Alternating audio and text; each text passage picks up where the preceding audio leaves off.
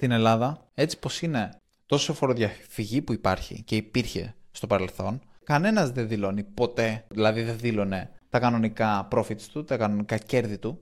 Οπότε δεν μπορείς να αξιολογήσεις μια επιχείρηση με βαστά κέρδη στην Ελλάδα.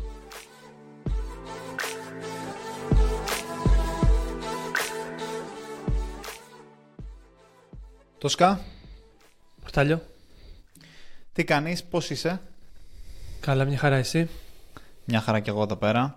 Ε, έχουμε κάποια θεματάκια για σήμερα. Θες να σχολιάσουμε λίγο επικαιρότητα και μετά να μπούμε σε τίποτα επιχειρηματικό; Τι λες γι' αυτό; Ε, ναι, νομίζω πρέπει να σχολιάσουμε το Μητσοτάκι και όλο αυτό τον τόρο που γίνεται για τα γλυπτά που πρέπει να επιστρέψουν στην Ελλάδα. Σωστά. Ε... Είναι άκρος επιχειρηματικό αυτό και πρέπει οπωσδήποτε να σχολιαστεί. Όχι, πρέπει να σχολιαστεί γιατί η ικανότητα του Μητσοτάκη ε, να διαχειρίζεται το λόγο, ε, να διαπραγματεύεται, νομίζω είναι ένα skill το οποίο πρέπει κάποιος να αποκτήσει ε, στην επιχειρηματικότητα. Το να διαπραγματεύεσαι και το να μιλάς, να έχεις καλό λόγο, είτε με τους συνεργάτες σου, είτε με τους ε, εργαζομένους σου στην επιχείρησή σου, για να τους κάνεις lead που λέμε, ε, είναι μια ικανότητα σημαντική. Και νομίζω αυτό το έχει και με το παραπάνω Μητσοτάκης. Δηλαδή, σχολιάζαμε το Κασελάκι. Εμένα μου αρέσει πολύ περισσότερο ο λόγος του στα social media. Μπορεί να είναι όλο φτιαχτό από μια εταιρεία, δεν ξέρω, αλλά θεωρώ έχει μια ικανότητα κι αυτός. Δεν ξέρω, το είδες τι συνέβη; Ναι, ναι, ναι. Καταρχάς αυτό θέλω να εστιάσω στο τι συνέβη αρχικά. Ε, Αυτός στην ουσία πήγε να συζητήσει με τον πρόεδρο της, τον πρωθυπουργό μάλλον της Αγγλίας, τον Σούνακ και σε μια συνέντευξη πιο πριν γύρισε και είπε ότι στην ουσία πρέπει τα γλυτά να επιστρέψουν στην Ελλάδα. Ναι, 24 ώρες πριν. Ναι, 24 Στο BBC. πριν πρέπει να. Ακριβώς. Και λέει ότι τα γλυπτά πρέπει να επιστρέψουν στην Ελλάδα. Και ακυρώθηκε η ε, συζήτηση. Δηλαδή δεν παρουσιάστηκε ο Άγγλος πρόεδρος. Ε, απλά αυτή είναι η είδηση, αν την ακούσει. Αλλά δεν είναι ακριβώς αυτό.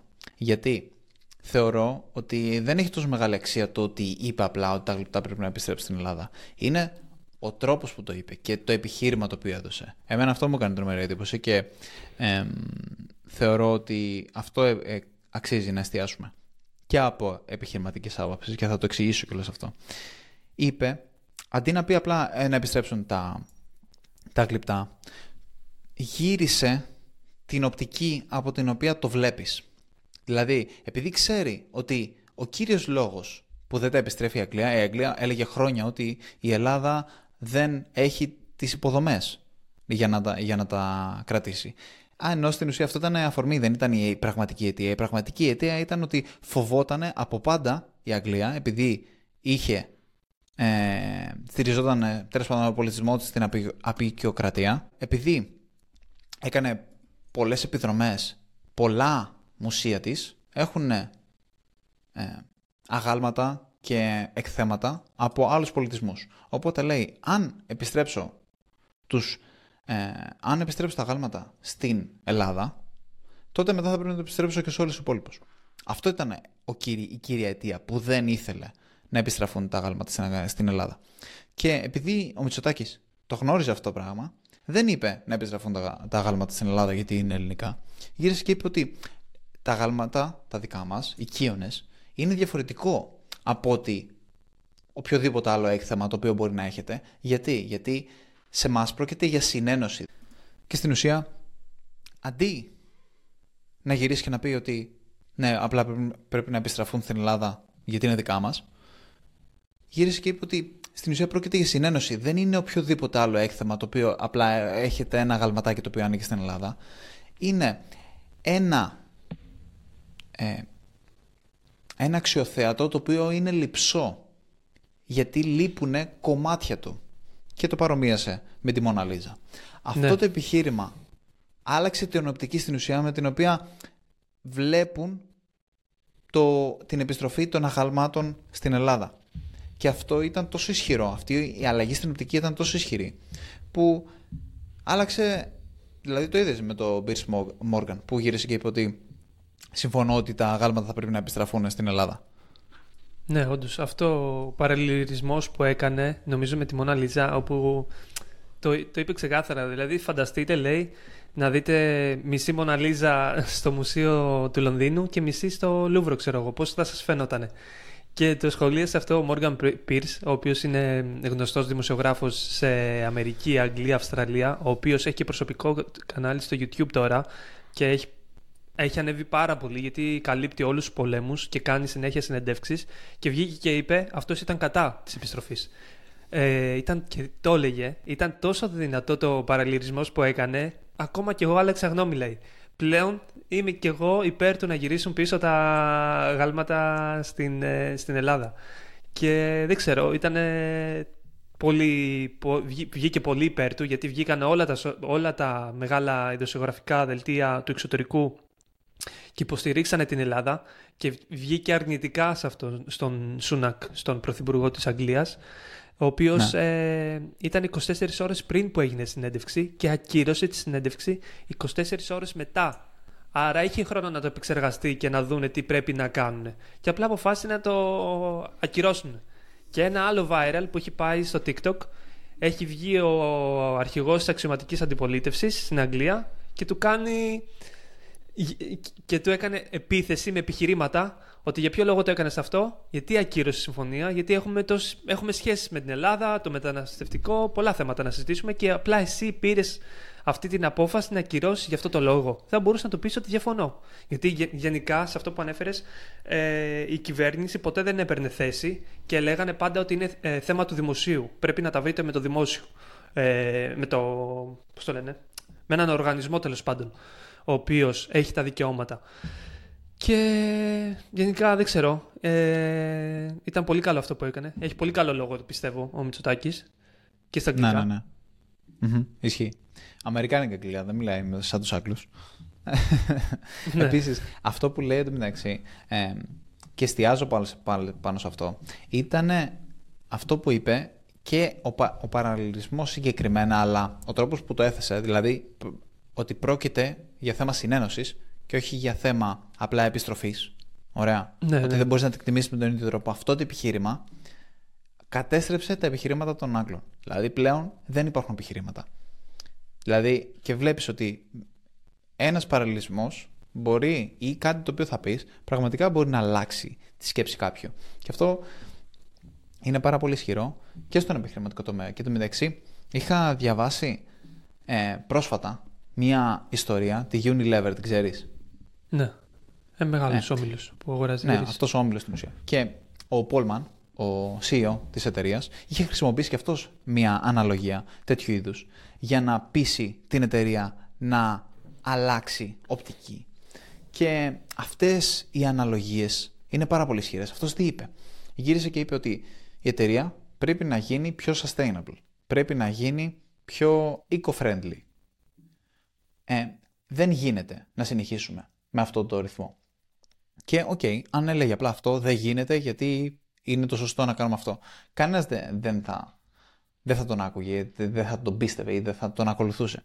Αλλά γύρισε και το παραλλήλισε. Υπήρχε μια ιστορία όπου ένας εργάτης πετρελαίου στην ουσία είχε πιάσει φωτιά στο πλοίο και αυτός λέει: Τι θα κάνω, ξέρω εγώ, έχει πιάσει φωτιά στο πλοίο και βρισκόταν στο βόρειο πόλο, τέλος πάντων βρισκόταν πάρα πολύ κρύα και αποφασίζει ότι, OK, okay, ή θα καώ, ή θα πέσω στα κρύα και ίσως ζήσω. Και προφανώς επέλεξε να πέσει στα κρύα τα νερά και τελικά επιβίωσε. Και λέει και το παραλύρισε σαν αυτή την απόφαση. Και εμείς έχουμε αυτή την απόφαση να λάβουμε. Πρέπει είτε να επομιστούμε τις δυσκολίες τις οποίες θα έχει το να γίνουμε φιλικοί προς το περιβάλλον, όπου αυτό πρόκειται να μειώσει κατά πάρα πολύ το κόστος, να κάνει πολύ πιο δύσκολες τις διαδικασίες ή να καούμε. Και αυτή και μόνο, αυτός και μόνο ο παραλληλισμός έκανε το, τους, το board το οποίο απάρτιζε ο συγκεκριμένος όμιλος και τους high level managers να αλλάξουν οπτική με την οποία βλέπουν το να γίνουμε πιο ε, environmentally friendly. Έτσι.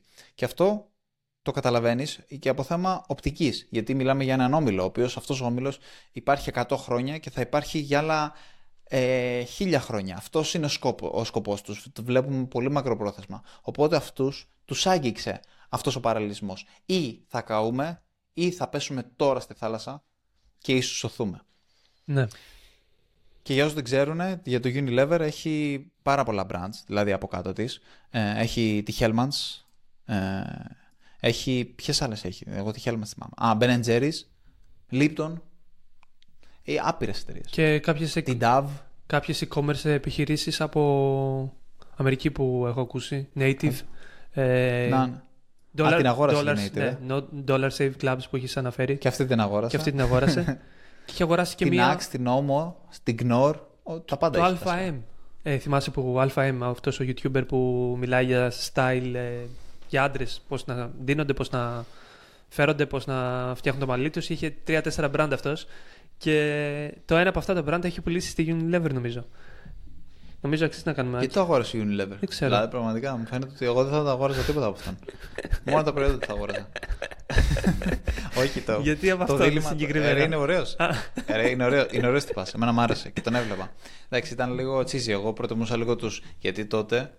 Πώς Κάμψε, ασχολιόμουν ήταν δηλαδή πολύ με τσίζι. το, με το pick-up culture. Ε, μου θεωρώ, μου, ήταν εκτός του στυλ μου. Δηλαδή ήταν πολύ κυριλέ. Αλλά ε, θεωρώ ότι είναι κακός. Γιατί θυμάσαι ότι είχε πάει στο Dragon's Den, στο Ναι. Shark Tank αυτός, έτσι. Αυτό που είπα στο Shark Tank ήταν απολύτω σωστό και όντως έμαθα πάρα πολλά από αυτό το επεισόδιο του Shark Tank. Στην ουσία πήγε αυτός και λέει ότι ε, κοιτάξτε, έχω βγάλει τόσα πολλά λεφτά, κάτι 200 χιλιάρικα μέσα σε δύο μήνες.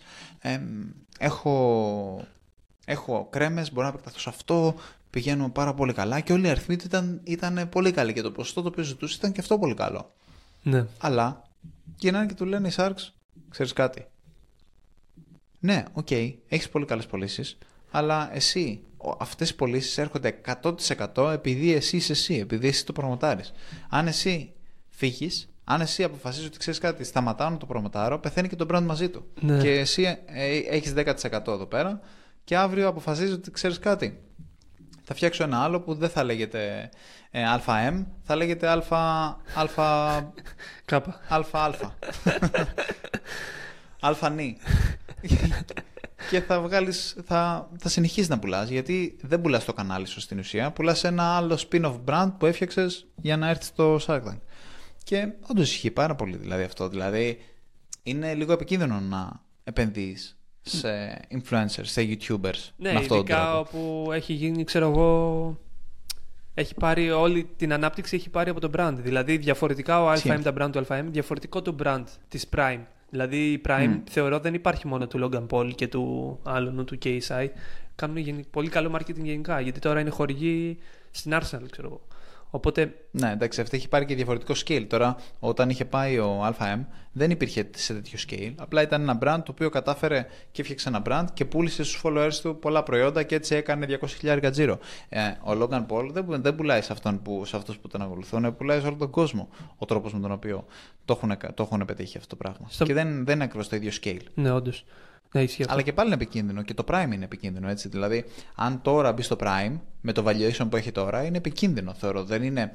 δε- ε, Είναι πολύ δύσκολο. Δηλαδή, είναι πάρα πολύ εύκολο να βγει, δηλαδή, να, να πέσει το brand τελείως για κάτι που θα κάνει ο, ο Logan Paul. Δηλαδή, είναι πολύ συνδεδεμένο με τον influencer. Ναι, θεωρώ ότι και στην δηλαδή, ανάπτυξη. είναι δίκοπο μαχαίρι αυτό το είδου επιχειρήσεις. Ναι, ουσιαστικά στην ανάπτυξη μπορεί να, μην, μπορεί να αναπτυχθεί πέρα από τον Logan Paul, αλλά κάτι αρνητικό που θα κάνει ο Logan Paul να επηρεάσει στην κάθοδο, ξέρω εγώ. Ακριβώς, έχεις δίκιο. και μπήκα στο site της Unilever να δω, γιατί έχουν section με τα brands. Για κάποιο λόγο δεν έχουν το Dollar Save Club. Μπορεί να το έχουν αγοράσει με, κάποιο, με κάποια θηγατρική και να μην το έχουν εδώ, δεν ξέρω γιατί. Έχουν, ξέρεις ποια Μπορεί εταιρεία. να μην είναι αρκετά, αρκετά μεγάλο. ναι. για να δει. Έχει την, Πλάκα κάνω, έχει. την, Για ε, πες. την Onit. Την, ξέ, την ξέρεις την Onit που έχει φτιάξει αυτός Ναι. ο... Δεν θυμάμαι πώς λέγεται, αλλά είναι συνεργάτης και ο Τζο Ρόγκαν. Ο Μάρκος... Ε, κάπως λέγεται ρε αυτός. Τέλος πάντων, η No- η Onit είναι πολύ γνωστή η εταιρεία και πήρε μεγάλο hype και μεγάλη ανάπτυξη λόγω του Τζο Ρόγκαν και έχει πουληθεί και αυτή στη Unilever, δεν, δεν το ήξερα. Ναι. Πολύ καλή business στρατηγική αυτή να φτιάξει εταιρεία και να την πουλήσει στη Unilever. Θα ήθελα ρε φίλε να δούμε αν έχουν γίνει κάτι αντίστοιχο, αντιστοίχως τέτοιου είδους πωλήσεις σε μεγάλα γκρουπ εδώ στην Ελλάδα. Δηλαδή δεν ξέρω. Πρέπει Θα, κάνω, θα αρχίσω να κάνω κάποια έρευνα να δω μήπως υπάρχει αυτό, μπορεί να γίνει αυτό στην Ελλάδα. Ναι, βλέπουμε αυτό με τα, με τα funds που γίνονται που επενδύουν σε διάφορες startup και παίρνουν λεφτά, αλλά πώληση. Να γίνει πώληση, πώς λέγαμε στη ζηθοποιία, ξέρω εγώ, να φτιάξεις μια μικρή μπύρα και να το πωλήσεις. Και τι είδους ποσά μιλάμε, να ξέρουμε. Θα άξιζε να το μάθουμε αυτό ε, στα επόμενα Ναι, podcast. ισχύει. Θα πρέπει να το περισσότερες ψάξουμε. πληροφορίες. Επίσης, ισχύει. Βέβαια, όταν φτιάχνεις ένα, ένα brand στο εξωτερικό, είναι πολύ πιο εύκολο να το πουλήσεις Είναι πάρα Ε, πολύ πιο εύκολο. στην, στη Unilever, ας πούμε, γιατί έχεις exposure, άμα έχει πετύχει, ας πούμε, στην Αμερική, έχεις exposure σε τόσα εκατομμύρια ανθρώπους. Ε, εκεί σε ξέρουν, εκεί σε μαθαίνουν. Στην Ελλάδα, δηλαδή, αν φτιάξεις ένα local brand, ας πούμε. Δηλαδή, π.χ., ας πούμε, μου έρχεται στο νου ε, μία, ένα brand, δεν ξέρω αν το έχεις δει, η Python, που φτιάχνουν μπλουζάκια. Ναι, όχι, δεν το ξέρω. Μπλουζάκια σε, για γυμναστήριο. Ε, αυτό το brand, σαν brand, μπορεί να είναι γαμώτα, γαμάτο. Αλλά επειδή είναι local brand, δηλαδή αυτή τη στιγμή παίζει μόνο στην Ελλάδα, δεν γίνεται, δεν έχει το κοινό για να μπορέσει να αγοραστεί από κάποια τέτοια εταιρεία. Θα πρέπει να, κάνεις, να έχεις τρελό brand awareness για να μπορείς να, να πουλήσεις την εταιρεία σου. Να αξίζει να την αγοράσεις κάποια τέτοια εταιρεία όπως η Unilever μπορεί να μπορείς να την πουλήσεις σε κάτι local που οι Έλληνες γενικά δεν το κάνουν. Δεν ξέρω τι, αλλά δεν νομίζω ότι οι ελληνικές επιχειρήσεις εξαγοράζουν εύκολα. Ναι, σίγουρα. Δηλαδή, συνήθως αυτό που έχω δει είναι ότι οι ελληνικές μεγάλες επιχειρήσεις, οι μεγάλοι ομίλοι, φτιάχνουν από το μηδέν το προϊόν μόνοι τους. Δηλαδή, έχουν αυτή, αυτή την κουλτούρα. Και αυτό, για να πάω και στο επόμενο θέμα μου, εμ, το jukebox, το ξέρεις; Όχι. Στην ουσία το jukebox είναι audiobooks στα ελληνικά, σαν το Audible, αλλά στα ελληνικά. Α, ναι. Αυτή η εταιρεία μου άρεσε πάρα πολύ. Την είδα και λέω πω πω ρε φίλε, πολύ καλή ιδέα. Στην ουσία εγώ ξεκίνησα με τη λογική πω πω δεν θα ήταν πολύ καλή ιδέα αν είχαμε audio, ε, audiobooks στα ελληνικά, ηχητικά βιβλία στα ελληνικά. Και λέω, οκ, ας ψάξω. Και ψάχνω και βλέπω ότι τελικά υπάρχει αυτό. Λέγεται Jukebooks. Και λέω, «Ω, πολύ καλή εταιρεία. Για να δούμε ποιος την έχει. Ε, ο Αντένα την έχει. Όπως και το Starfan. Που και το Starfan είναι πολύ καλή ιδέα για τα, για τα ελληνικά δεδομένα. Για να φτιάξεις κάτι τέτοιο. Το έχουμε αναφέρει σε προηγούμενο podcast. Και πάλι, ο Αντένα το έχει φτιάξει. Και λες, κάτσε ρε φίλε. Δεν θα μπορούσε αυτό να το φτιάξει μία. μία να ξεκινήσουν ε, επιχειρηματίες στην Ελλάδα να φτιάξουν κάτι τέτοιο και μετά ίσως να το πουλήσουν στον Αντένα ή σε κάποιον άλλο όμιλο, αν και εφόσον αυτός θέλει. Αυτό έχει φτιαχτεί βλέπεις, φίλε, σίγουρα ότι- από τον αντένα. Δεν είναι ότι δεν υπάρχει κάποια πιθανότητα να το έχουν φτιάξει κάποιοι άλλοι και να το πουλήσανε. Θεωρείς; Ε, δεν ξέρω. Από ό,τι είδα, από ό,τι είδα δεν, δεν βρήκα κάτι τέτοιο. Αν, ε, υπά, αν υπάρχει αυτό πιθανότητα, τότε να το αναφέρω στα σχόλια, να το, να το διορθώσουμε στο επόμενο podcast. Αλλά δεν νομίζω. Δηλαδή, από ό,τι είδα, είναι φτιαγμένο από τον Αντένα. και έχει. Δηλαδή, έχει φτιάξει μια διαφορετική εκδοτική, ο Αντένα μια οίκε, και το έχει από κάτω από την οίκε. Και επειδή η Ιώτα, η κοπέλα μου, δούλευε στον Αντένα, ήξερα. Ε, μετά θυμήθηκα το όνομα, το Jukebox. Κατάλαβες ότι είχε ακουστεί στα αυτή μου από τον Αντένα και λέω Α, ναι. Κατάλαβες; Ναι. Από εκεί πέρα, δηλαδή, σαν, σαν brand name. ναι, το Και ρε γράφει. φίλε, λέω, Αντένα εκδοτική επιχείρηση βιβλίων μονοπρόσωπη οίκε. Ναι, Κάνεις. στην ουσία έχει φτιάξει μια εκδοτική, ας πούμε. Δεν ξέρω για ποιο λόγο, λογικά για λογιστικούς λόγους ή κάποια, κάποια άλλη νομοθεσία ισχύει με τα. ή κάποια άλλη φορολογία ισχύει με, τα, με τους εκδοτικούς οίκους, γιατί αυτό στην ουσία είναι κάτω από εκδοτικό οίκο. Στην ουσία γιατί πρέπει, πρέπει να πάρεις τα δικαιώματα από τα βιβλία για να μπορέσεις να τα ανεβάσεις στο ίντερνετ, να φτιάξεις ας πούμε τα scripts και να τα ανεβάσεις στο ίντερνετ. Και άμα δεις κιόλας τα scripts τα οποία έχουν, το, το voice over το οποίο κάνουν, το κάνουν πολλές φορές, σε πολλά βιβλία το κάνουν πολύ γνωστοί ηθοποιοί και έχει πάρα πολύ καλό voice α, τέτοιο. Το έχω αγοράσει, έχω αγοράσει συνδρομή και το έχω ακούσει, είναι πάρα πολύ καλό. Όντως. Και η εφαρμογή τους είναι πολύ καλή. Δηλαδή αξίζει πολύ. Και άμα θες να μάθεις πράγματα, υπάρχουν και αυτοβελτίωσεις πράγματα Α, τα υπάρχουν. οποία μπορείς να μάθεις. Τι έχεις ναι, ναι, ακούσει; ναι. Υπάρχουν και αυτά τα Ε, γνωστά. δεν έχω βάλει να ακούσω. Ε, όχι. Δεν, εγώ μπήκα λίγο γιατί θέλω να δω τους Έλληνες συγγραφείς, γιατί έχω τρομερά μεγάλη έκθεση σε ξένους συγγραφείς και στους Έλληνες δεν έχω καθόλου. Οπότε κάθισα και ψάξα λίγο Έλληνες συγγραφείς. Ναι. Ε, το Σμυρνάκη είδα ε, και κάποιους άλλους Έλληνες ε, συγγραφείς για να ε, αποκτήσω λίγο οπτική πάνω σε αυτό, γιατί κάνουμε podcast στα ελληνικά και Μόνο αγγλικές λέξεις ξέρω, μόνο αγγλικές εταιρείες ξέρω. Δηλαδή, ξέρεις, δηλαδή, αυτή τη στιγμή, άμα ξεκινάγαμε να μιλάγαμε για ξένες επιχειρήσεις, θα μιλάγαμε για επάπειρον. Τώρα, για να μιλήσουμε για το jukebox, ξέρεις, πρέπει να ψάξω και δεν υπάρχουν και πληροφορίες.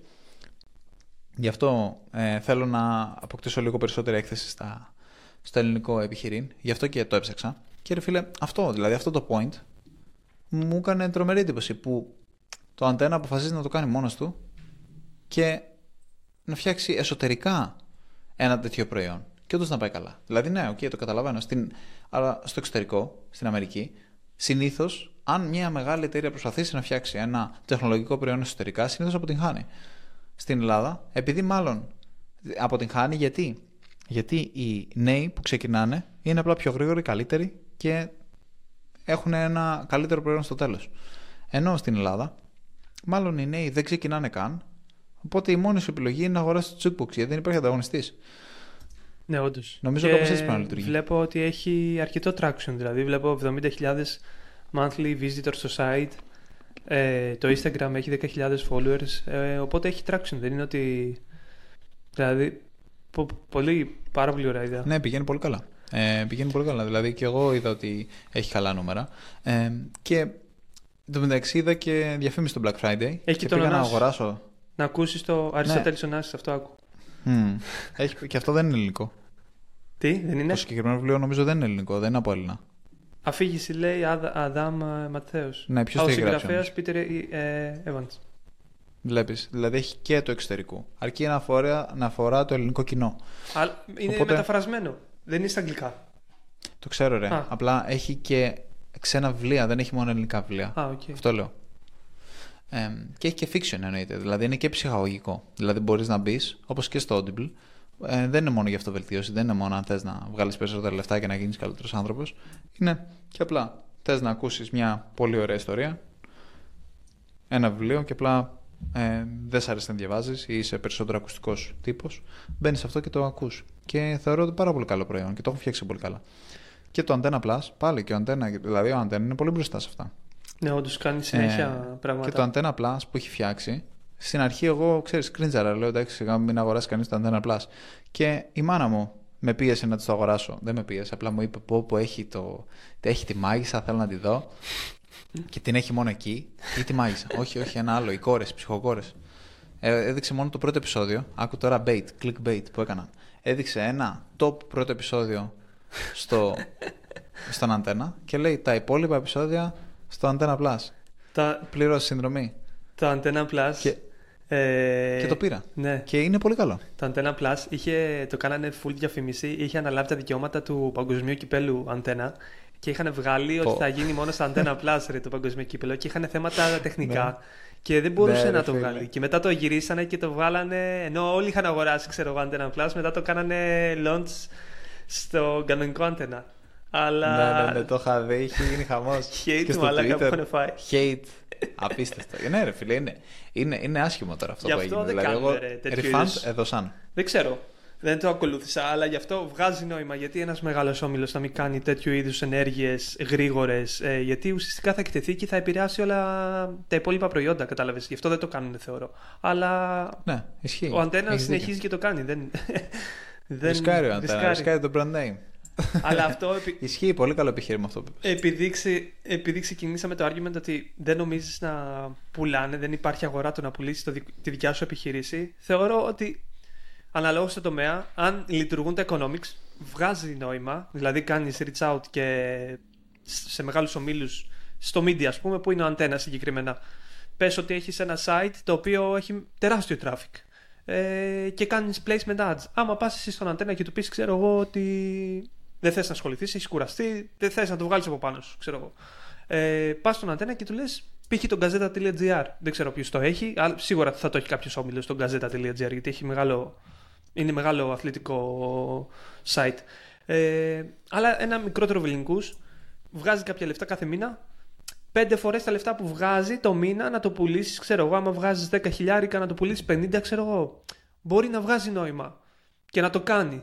Απλά πολλοί να μην το, επιδι... να μην το επιδιώκουν, γιατί μπορεί να σκέφτονται ότι ποιος θα αγοράσει τώρα την επιχείρησή μου, κατάλαβες; Ναι. Οπότε δεν Επίσης, ξέρω. δεν υπάρχει... Έχεις δίκιο, έχεις δίκιο. Ένα άλλο point που θέλω να αναφέρω για σας- πάνω σε αυτό. ε, πρωτού πω επανέλθω στο jukebox, είναι ότι δεν υπάρχει επίσης κουλτούρα.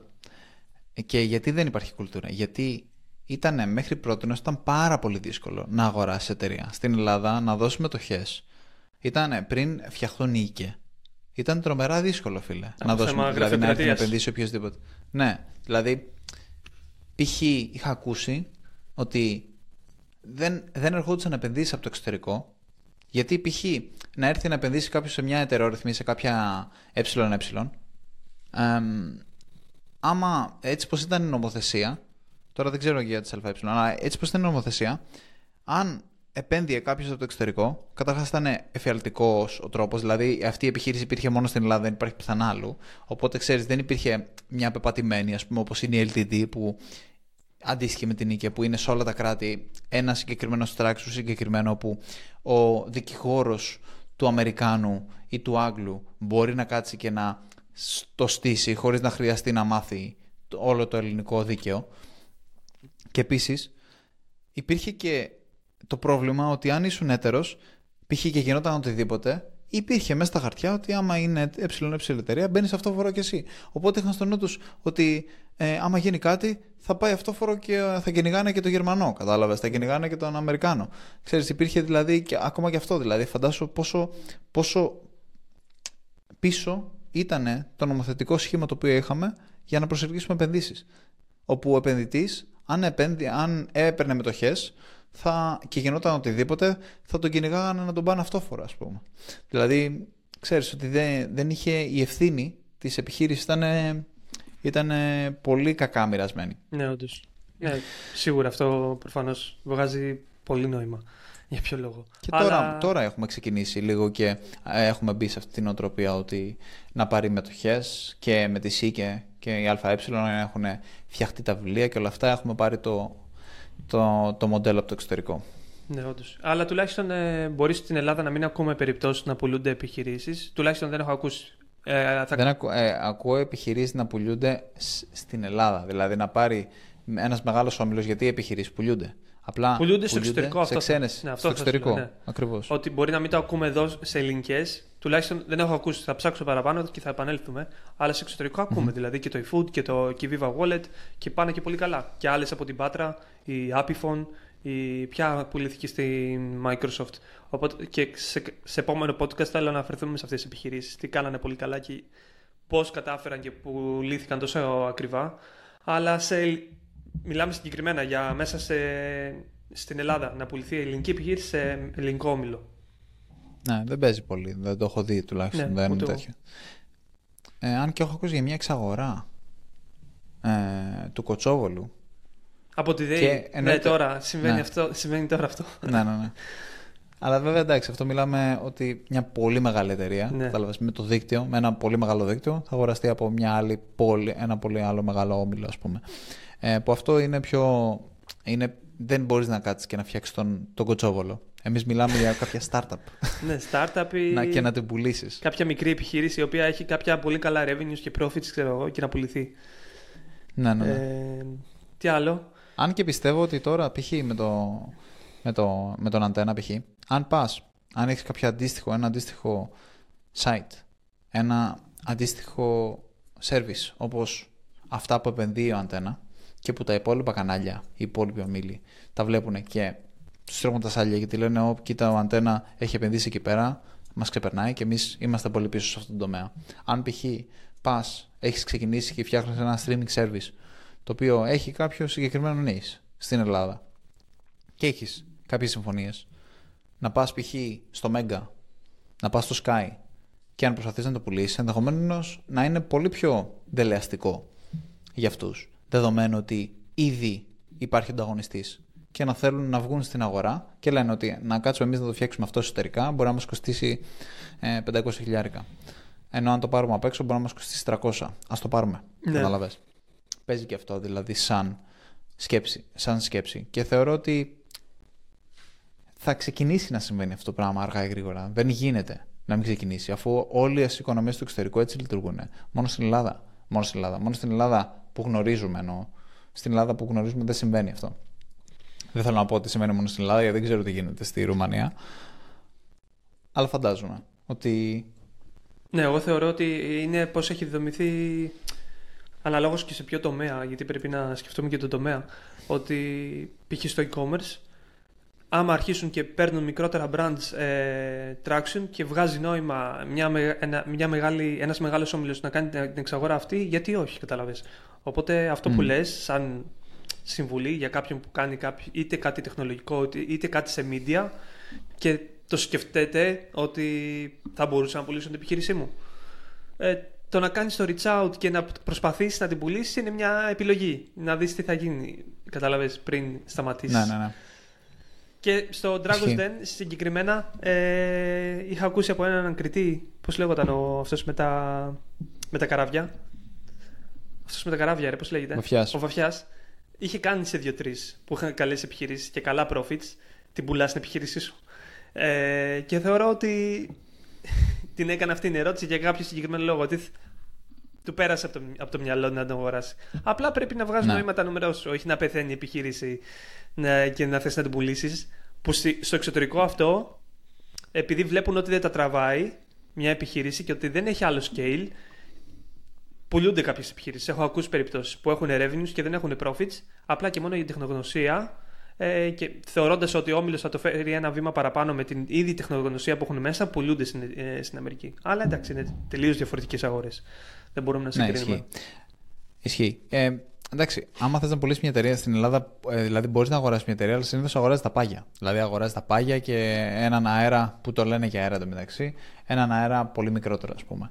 Ε, έτσι είναι, εννοείται πως μπορείς να αγοράσεις. Δηλαδή τώρα εγώ αν, κάνω, αν έχω ένα κατάστημα, ένα, ένα take away, μπορώ να του πω ότι μου κόστησε τόσο, δηλαδή άμα θες να το ξανακάνεις ανακαίνιση και όλα αυτά θα, θα σου κοστίσει τόσο, συν τα μηχανήματα, συν τραπέζια, συν τζαμαρίες, συν όλα, συν ένα 10% profit και στο πουλάω, ας πούμε, κάπως έτσι θα λειτουργούν.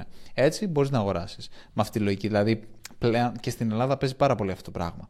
Δηλαδή, και αυτό παίζει πάρα πολύ. Δηλαδή δεν πηγαίνουμε ποτέ με revenue, με profits, ξέρω εγώ, ας πούμε 4-5 φορές το profit. Γιατί στην Ελλάδα, έτσι πως είναι τόσο φοροδιαφυγή που υπάρχει και υπήρχε στο παρελθόν, δεν, δεν, κανένας δεν δηλώνει ποτέ το, δηλαδή δεν δήλωνε το, τα κανονικά profits του, τα κανονικά κέρδη του Οπότε δεν μπορείς να αξιολογήσεις μια επιχείρηση με βαστά κέρδη στην Ελλάδα. Οπότε αναγκαστικά πήγαινες με τη λογική, OK, πώς είναι τα πάκια ε, και να ναι. πάρω, ξέρεις, να, να πάρω την επιχείρηση, να πάρω τα προγράμματα, αλλιώς τη φτιάχνω μόνος μου, φίλε. Κάπως έτσι. Δηλαδή αυτή είναι η λογική στην Ελλάδα. Και, θεωρώ ότι αυτό μόλις και σιγά σιγά βλέπω ότι αρχίζει και φεύγει η φοροδιαφυγή, δηλαδή αρχίζει και σκοτώνει την, την ΙΚΑΜΕ, θεωρώ ότι όλα αυτά οδηγούν ως προς το να αντιγράψουμε αυτό το μοντέλο. Και τώρα που πεις και επιχείρηση η οποία πηγαίνει κακά και την αγοράζεις και σου κάνεις προσφορές, κάποιες φορές αξίζει. Εννοείται πως αξίζει. Δηλαδή αν όντως ε, θες να επεκταθείς σε ένα συγκεκριμένο τομέα και υπάρχει μια εταιρεία η οποία πουλιάται πάνω σε αυτό το τομέα, αξίζει. Και υπάρχουν και φορές που δεν αξίζει. Το ξέρω ότι και εμένα μου έχουν κάνει την πρόταση για εξαγορά, έτσι; Όντως. Της SmartFit. Όχι, ρε. Ποια; Πρόταση να αγοράσω εταιρεία. Αν αγοράσει. Ναι, ναι, ναι. Το θυμάσαι το special case, ρε; Α, ναι, ρε. Το special case. ναι. Ναι. Τι, Υπήρχε το specialcase.gr. Ναι. Είχε ξεκινήσει. Δεν ξέρω ακριβώς πώς είχε ξεκινήσει, αλλά στην ουσία ήταν ανταγωνιστής. Στην ουσία έφτιαχνε custom θήκε. Ναι, και το που λέγε. Και λεγόταν special case, ναι, specialcase.gr. Δεν ξέρω αν ξεκίνησε μετά από μένα. Μετά 99% ξεκίνησε μετά από, μετά από εμάς. Ε, αλλά αυτό. Και ξεκίνησε και δεν ξέρω αν. Αυτό που θέλω να πω, όχι αν ξεκίνησε μετά από μένα. Αν ξεκίνησε βλέποντας εμάς. Αυτό δεν ξέρω. Α. Πάντως έφτιαξε, έκανε αυτό το πράγμα. Ε, του πήγαινε για ένα διάστημα. Μετά σταμάτησε να το πηγαίνει και μου είπε να στην ουσία μου πουλήσει την εταιρεία. Εντάξει, εγώ το σκεφτόμουν να σου πω την αλήθεια, γιατί και η τιμή Μπορείς ήταν αρκετά δελεαστική. Τιμή. Ε, Πόσο; Δεν θυμάμαι ακριβώς την τιμή, αλλά θυμάμαι ότι ήταν δελεαστική. Κάτω από 10.000. Ε, και ναι, δεν θέλω να πω κιόλας. Αλλά. Μπορούμε ναι, να πούμε ήταν... κάτω από 10.000, ας πούμε αυτό. Ναι, ναι, ναι. Ήταν κάτω από 10.000. Και... Αλλά χωρίς τα πάγια έτσι. Δεν θα έπαιρνα μηχανήματα, γιατί εγώ δεν τα ναι. παράγω έτσι τα προϊόντα μου. Οπότε στην ουσία ήταν κάτω, αλλά χωρίς τα τέτοια. Ήταν όλο το ψηφιακό κομμάτι. Το domain, το site όλα αυτά. Ε, οι σελίδες και το brand awareness και όλα αυτά που έχει χτίσει. Ε, και εν τέλει δεν το έκανα και δεν θεωρώ ότι ήταν ε, κακή επιλογή, αλλά πρόκειται για μια εταιρεία η οποία δεν, δηλαδή ήταν, κατέβαινε, έπεφτε. Ναι. Εάν μιλούσαμε για μια άλλη εταιρεία η οποία ήταν κερδοφόρα και λέει ο founder, ok, είναι κερδοφόρα αλλά δεν μπορώ να την τρέξω, γιατί π.χ. είμαι 50 και απλά δεν την παλεύω, θέλω να φύγω Αμερική γιατί ε, θέλω να μετακομίσω ή για τον οποιοδήποτε λόγο, αν μιλάμε για τέτοιου είδους επιχείρηση, τότε αξίζει, ναι. Δηλαδή τότε πρέπει να το σκεφτείς πολύ ζεστά το ενδεχόμενο να αγοράσεις μια εταιρεία. Απλά στην Ελλάδα, όπως είπα, είναι πάρα πολύ δύσκολο να αποφασίσεις για το αν πρέπει ή όχι, γιατί τα κέρδη συνήθως είναι στο στόμα. Ναι, έχω δηλώσει τόσα, αλλά βγάζει τόσα. Α, ναι, σώπα, ρε, αλήθεια. Ναι, ναι. Α σου δώσω 500 χιλιάρικα. Το, θέμα, το θέμα είναι επειδή τώρα θυμήθηκα ότι γενικά ήταν καλή η τιμή, αλλά αυτά που σου πρόσφερε θυμάμαι ότι δεν βγάζαν αρκετό νόημα να αξιολογεί. Δεν είχαν αυτή τη δυναμική τουλάχιστον εδώ στην Ελλάδα. Μπορεί να είχε μια email λίστα με πελάτες που αντίστοιχα σε μια άλλη επιχείρηση μια τέτοια email λίστα θα μπορούσε να πουληθεί. Αλλά σε συγκεκριμένη περίπτωση είχαμε, το είχαμε συζητήσει και δεν έβγαζε νόημα τόσο πολύ αυτή η τιμή που είχε πει. Αλλά μόνο και μόνο ότι έκανε το reach out και να στείλει μπάσκετ Καλά έκανε. Δηλαδή, εγώ δεν θεωρώ ότι ήταν άσχημο. Και... Ναι. Μα εγώ το σκεφτόμουν. Άμα δεν το σκεφτόμουν, δηλαδή το σκεφτόμουν την αγορά. Δηλαδή, ήταν, αν θεωρώ το deal ήταν διαφορετικό, το structure ήταν διαφορετικό, εγώ ήμουν σε διαφορετική φάση γιατί τότε έτρεχα άλλα projects. Μπορεί να το έχω δει πιο ζεστά. Ναι. Πάντως, ένα site το οποίο μπορείτε να βρείτε, γιατί μιλήσαμε περισσότερο για online να πουλήσεις κάτι που έχεις χτίσει online και να αγοράσεις. Για να αγοράσεις και να βρεις αγγελίες επιχειρήσεων που πουλούνται, στη χρυσή ευκαιρία, άμα μπείτε, δηλαδή και πατήσετε πωλήσεις επιχειρήσεων, ε, βλέπεις διάφορα είδη. Εντάξει, τα πιο συχνά είναι ψητοπολείο, ταβέρνα, takeaway. Βλέπεις τη μέση εκεί πέρα. Και θυμάμαι, είχα ο Σταύρος, ο οποίος κάνει ιδιαίτερα. Το, είχα δει ένα φροντιστήριο που, το οποίο πουλούταν και η τιμή ήταν σχετικά καλή, ικανοποιητική. Και έλεγε μέσα στην περιγραφή, γιατί υπήρχε μια περίοδος που τα κοίταζα, ήμουν περίεργος. Και είχε ένα φροντιστήριο και έλεγε 20-25 ευρώ, στην Κλειφάδα νομίζω ήταν. Και ήταν, σκέφτηκα είναι καλή περιοχή. Κόσμος ο οποίος είναι υψηλής κοινωνίας, έχουν λεφτά εκεί πέρα και στέλνω στο Σταύρο, να ρε, άμα θες επιχείρηση να ανοίξεις, εδώ αγοράζεις έτοιμο, έχει έτοιμο πελατολόγιος σου λέει, μπορείς να μπεις μέσα, έτοιμους εργαζομένους και μπορείς να μπεις να αγοράσεις και να τρέξεις την επιχείρηση άμα θες. Και σε αυτό το site έχω δει πέρα από τα, αυτά που ανέφερα, τα κλασικά, βλέπεις διάφορα καταστήματα. Βλέπεις ε, πλυντήριο ρούχων. Ε, έχω δει. Ε, καθαριστήριο χαλιών. Ε, ε, να σου πω, έχω, έχω πάθει πλάκα εγώ, ρε, Γιατί εγώ δεν είχα ιδέα. Δεν είχα ιδέα. Αυτό πρέπει να κάνουμε ένα επεισόδιο μόνο του, να κάτσουμε να αναλύσουμε, να βρούμε τις καλύτερες επιχειρήσεις που μπορείς να επενδύσεις πάνω σε αυτό. Ναι, αυτό είναι γαμάτι ιδέα. Είναι, πολύ καλή. Δηλαδή θεωρώ ότι πολύ καλή ιδέα πάρα πολύ καλή ιδέα και πρέπει να το αναλύσουμε. Ε, να κάτσουμε να, να δούμε. Βλέπω εδώ πέρα μαλάκα ένα ψυκτήριο. Βλέπω στο Σύνταγμα. δηλαδή 18 χιλιάρικα. Βλέπω κάποια πράγματα. Καθαριστήριο χαλιών. Δηλαδή κάποια πράγματα που. Ε, ναι, είναι δύσκολο στην Ελλάδα να αξιολογήσεις το πόσα λεφτά βγάζει η επιχείρηση. Αλλά μπορείς αυτό να το κοστολογήσει, να το κάνεις baking μες στην τιμή. Δηλαδή, μπορείς να αποκτήσεις μια εικόνα για το πώς λειτουργεί μια επιχείρηση OK, okay, δεν θα είναι όπως στην Αμερική που μπορώ να ξέρω ότι θα, θα συνεχίσει να μου βγάζει τόσο, αλλά μπορείς να κάνεις υπολογισμούς από το να ξεκινήσεις κάτι από το μηδέν. Και θεωρώ ότι μπορείς να πάρεις τεχνογνωσία. Τεχνογνωσία. Μπορείς να πάρεις πάρα πολλά πράγματα από αυτούς. Δηλαδή, άμα όντως βάλεις μέσα στη τιμή να σε εκπαιδεύσουν π.χ. πάνω σε αυτό το κομμάτι. Και γιατί μπορεί να είναι απλά ένας 40χρονο που απλά υποφέρει μέσα στην επιχείρησή του γιατί απλά δεν βγάζει κέρδος, δεν μπορεί να βγάλει κέρδος με τίποτα αυτή η επιχείρηση, γιατί έχει χάσει όλο το πελατολογιό του και πηγαίνουν όλα σκατά, γιατί δεν την έχει τρέξει ποτέ σωστά την επιχείρησή του. Και αυτό προφανώς δεν θα βγάλεις ποτέ λεφτά, γιατί απλά έχει καταστρέψει το όνομά του. Και υπάρχουν και επιχειρήσεις που απλά μπορεί να είναι κάποιος ρεφίλε στα 50-60 να, να συνταξιοδοτείται, επειδή είχε, έβγαζε λεφτά από την επιχείρηση, να στείλε τα παιδιά του στο εξωτερικό να σπουδάσουν και αυτοί να μείνανε, να μην ήθελε κανείς να λάβει την επιχείρηση και αυτός αποφάσισε να τη βάλει για πούλημα, γιατί αλλιώς θα την κλείσει. Τέτοιοι, ενώ έβγαζε κέρδος, γιατί απλά δεν την παλεύει άλλο. Υπάρχουν τέτοια άτομα.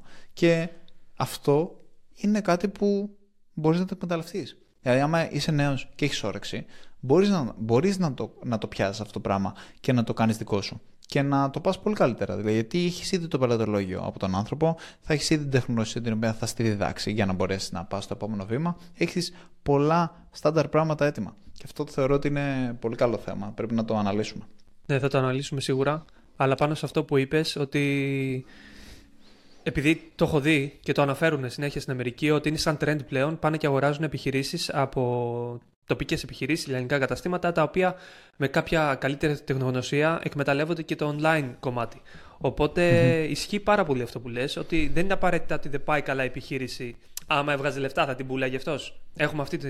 Ε, υπάρχει αυτή η νοοτροπία. Ναι, ναι, ναι. το, έχω σκεφτεί, το, έχω σκεφτεί, το έχω σκεφτεί και εγώ. Δεν, είναι ότι, δεν το λέω επικριτικά. Το έχω σκεφτεί ναι, και εγώ, ναι, ναι. αλλά δεν, δεν είναι ακριβώς έτσι. Άμα κάτσεις και το σκεφτείς, υπάρχει αυτή η πιθανότητα. Μπορεί όντως να κάτσεις σε μια καλή. και το, και το κοίταγα ενεργά. Όταν μάζεψα τα πρώτα μου λεφτά, λέω κάτσε ρε μαλάκα, πώς μπορώ να βγάζω λεφτά, ξέρεις. Λες και άμα αγοράσεις μια επιχείρηση θα βγαίνει. θα τα βγάλει μόνη της επιχειρήση, θα μπει κάποιος, θα με βοηθήσουν οι γονείς μου. Σκεφτόμουν κάπως έτσι. Και είχα δει, ξέρω εγώ, ένα take away σε πολύ καλό σημείο, στον Πειραιά, 15.000 ευρώ. Και λέω μαλάκα 15.000 ευρώ, ή 10, 10 ε, σε αυτό το σημείο τώρα θα ανοίξει το μετρό και το είχαν πάρει, ρε. Δύο μέρες το σκεφτόμουν, ξέρω εγώ. Απλά το σκεφτόμουν. Και μπαίνω και, το είχαν ναι. και είχε κατέβει η αγγελία και το είχαν πάρει.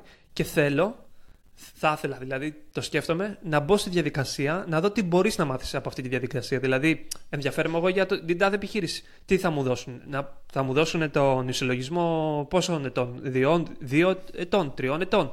Οπότε να μάθω, να πάρω τεχνογνωσία, και αφού έχω την εμπειρία να αρχίσω να κοιτάξω παραπάνω, ξέρω εγώ, για αν αποφασίσω κάποια στιγμή να αγοράσω κάποια επιχείρηση. Αλλά είναι πολύ καλή. Είναι πολύ καλό site, δεν έχω δει κάποιο άλλο. Και έχω μια επιχειρηματική ιδέα πάνω σε αυτό, γιατί δεν έβρισκα άλλο site από τη χρυσή ευκαιρία, αλλά θα το πούμε σε άλλο επεισόδιο. Α το κρατήσω για άλλο επεισόδιο. Εντάξει, okay. Γιατί νομίζω λοιπόν. έχουμε τράβηξε πολύ το.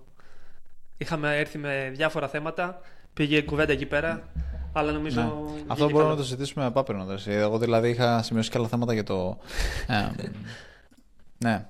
Νομίζω πρέπει να τα κάνουμε. Τα podcast πρέπει να τα κάνουμε μία ώρα ή, μια, ή δύο ώρες podcast. Ναι. Για να μπορούμε να καλύψουμε όλο το φάσμα. Και επειδή ένα... Όχι, απλά πρέπει να, να βγάζουμε πιο συχνά. Ένα tip. Ε, επειδή έχουν εικόνες, μπορείτε να ψάξετε μετά είτε την επωνυμία που βλέπετε στην εικόνα, είτε να πάτε από την περιοχή να δείτε την επωνυμία, να ψάξετε τι υπάρχει online και μία στο εκατομμύριο, λέω εγώ, μπορεί να υπάρχουν. Να βρείτε ένα αφημί, έναν αριθμό γεμή και να μπείτε στο publicity και να βρείτε στοιχεία. Ε, για κάποιον που μπορεί. Μιλάμε τώρα για επιχειρήσεις. Δεν πιστεύω να υπάρχει κάτι με 10-20 χιλιάρικα επιχειρήσεις. Αλλά κάποιος που πουλάει. Υπάρχουν επιχειρήσεις που πουλούνται 200 χιλιάρικα στο, στη χρυσή ευκαιρία. Σίγουρα αυτός παίζει να έχει κάποια οίκια. Μπορείς να βρεις κάποια στοιχεία πριν κάνεις κάνε reach out. Αυτό. Σαν τελευταίο. Ισχύει. Ισχύει. Λοιπόν, αυτό και Θες να πούμε κάτι άλλο να το κλείσουμε; Να το κλείσουμε. Ναι, γιατί είμαστε 45 λεπτά. Θα τα πούμε. Λοιπόν, έγινε εσύ. Τσάου, τα λέμε στο επόμενο.